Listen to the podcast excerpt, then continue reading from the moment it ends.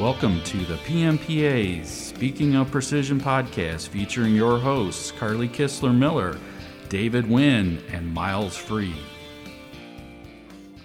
Hello, I'm Miles Free, and welcome to PMPA's Speaking of Precision podcast.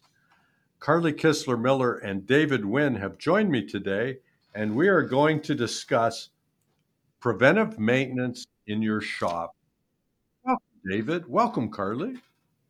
Thanks, Miles. Thank you, Miles. So this is coming from uh, that crib sheet that Dave wrote for Production Machining magazine, right? Is that Yeah. what we're talking about? Put a little shine in your day. So, I so might start singing. yeah, well, I don't know about that, but he instantly triggered me because shine is one of the five S's. That's right. Ah, We all talk about 5S, but how many of us put it in direct practice? And that's, you know, to me, that's one of the most important S's because after you're getting your system shining is a big part of sustaining, which is another one of the five S's. And when you shine, you actually get to see what's going on below the dirt and grime and so many times things get missed because it's covered up with dirt and grime if you've if you've got oil all over your brake rotors on your car and it's always there you can't tell when you have a brake line leak you don't know that it's slinging Huh. fresh brake fluid all over your tires and your wheels I never thought about that. So in Yeah. that case, ignorance is not bliss. that's right No, nobody needs lubricated brakes.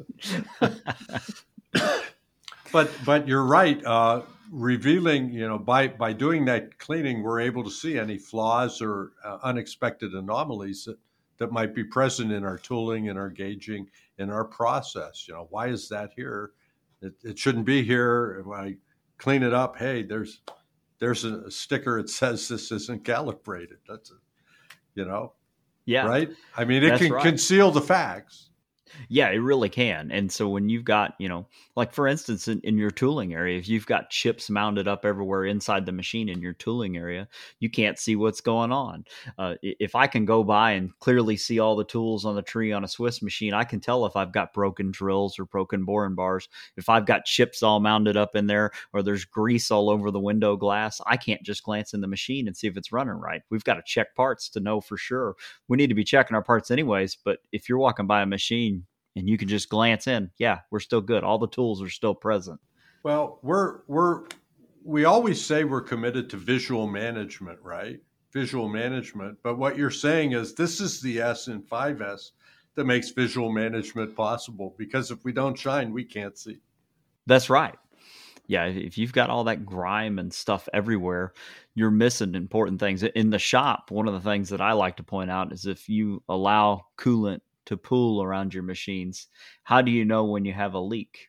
How do you know if you've got a chip hopper with a hole in it? Do you- I, I, I need to put my hand up. We must be back in the United States because I was at Horn Technology Days and they had three different buildings and I didn't see a single drop of any fluid on any of their white floors in any of the production areas. Not one. Not one. And you're talking about pools of fluid. Um, we got a way to go. we do have a way to go, but um, we, they probably shined up a little bit before you showed up. I've never seen pools of. We just came from mastery program. Never seen pools of fluid. What what, what are you looking at there, Dave? this is We're- true. We're picking on him now. but you're really and truly, I mean, if you've got a puddle around a machine and it's always there, you don't know if your machine's leaking or if it's just a spill. You don't know if your hoppers are leaking or if it's just if it's something that's always there. Your performers won't know. And and so it becomes the de facto standard. Well, it's there and I wiped it up, but there's a little bit more. Maybe I missed some. Well, if you keep it clean all the time, if you've got that white shiny floor like you talk about at Horn, I walk in in the morning and I've got a pool of fluid on the floor. I know I have a problem instantly. Right. Somebody overfilled it before the weekend. yeah, well, that could be the case. Seen that before. So what we're doing is encouraging people to clean, and let me tell you, nothing, nothing. women love it, especially when men clean. That's that's this is an awesome podcast. I may even play this for my husband. So that's why we spend all our time washing our car. Oh, is right. that it? yes, to turn on the women, right? Sexiest man alive is a man with a broom. That's right. Broom, vacuum, mop, that yeah. any of those qualify. All right, sorry, I interrupt. But we are that's what we're talking about though, right? We're when you're talking about shine, we're talking about clean, keeping things clean. We really are. And and one of the things that always strikes me is that you look at our machine tools, you're looking at a $200,000 machine, $300,000 machine, $400,000 plus machine on the floor. And if you own a $200,000 Ferrari, would you let it get all greasy and grimy? Would you take it out and, and take it mudding and not clean it off? No, you're not going to do that. You're going to wax it every week. yeah, I can't imagine anybody taking the Ferrari mudding either. But yeah, well, that's exactly right. You're but not, then, your last name is Miller, not Wynn. but you're right.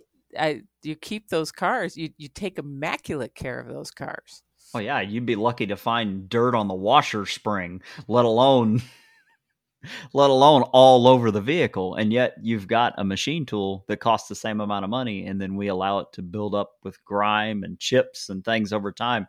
And it's that pride in our work that we want to take the same pride that we would with a collector's car with our machine tool, that we take that time to shine it up, wash it. You know, um, one of the things that I mentioned in the crib sheet is that I think it's once a month you should take your machine tools for a bath.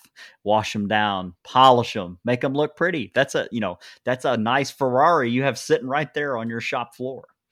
Yeah and that ferrari's making you money. That's right. Yeah. not just costing unlike money. depreciating in your garage.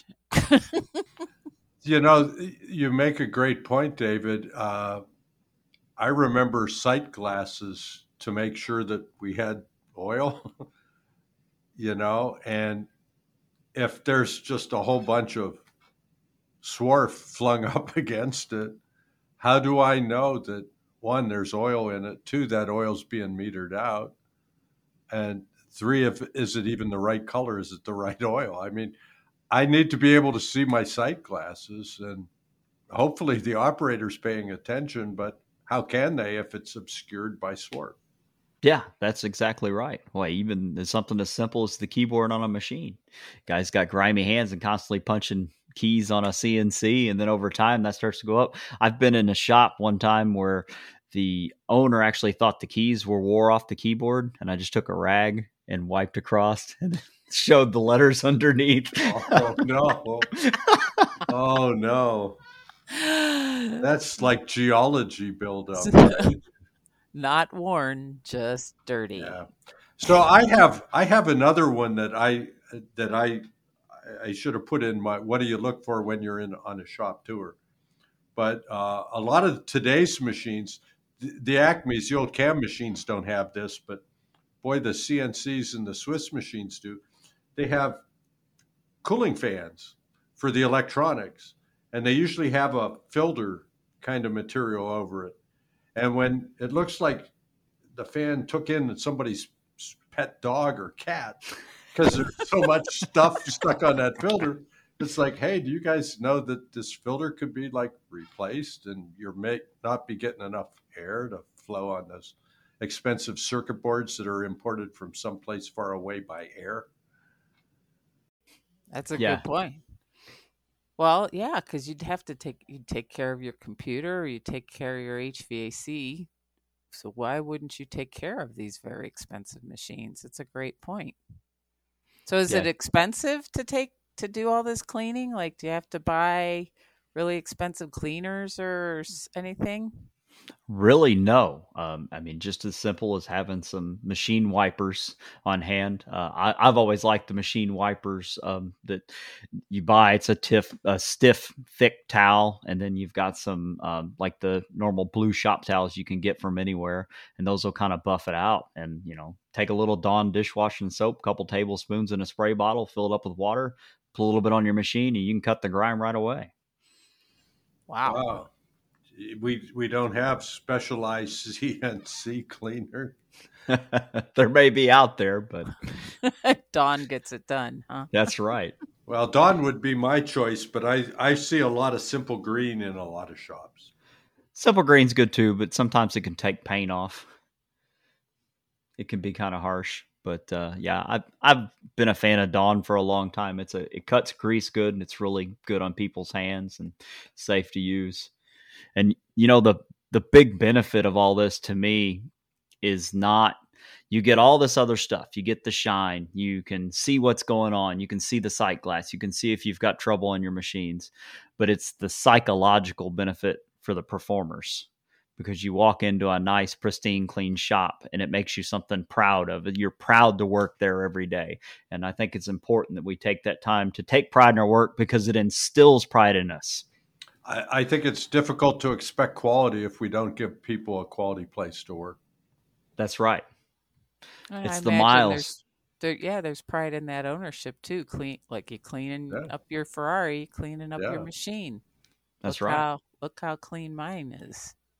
And if you've got shop owners that take that kind of care and and demand of the performers that level of perfection, then they're going to get that back from the performers because the performers see that reciprocal respect. Like you respect my work environment, you respect what I'm doing, so I'm going to respect the parts we make for you.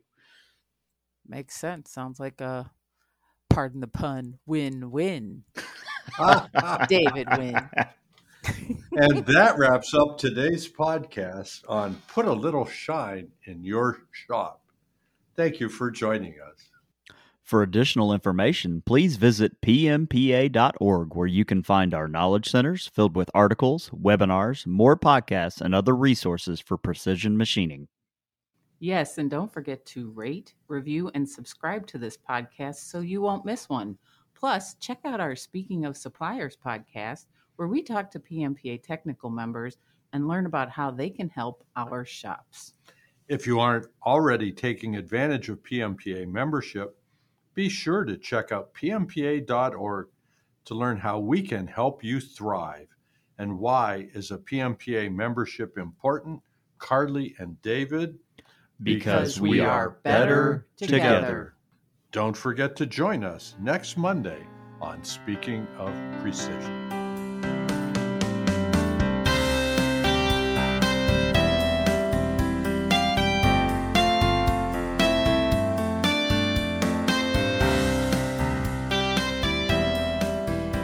Winner!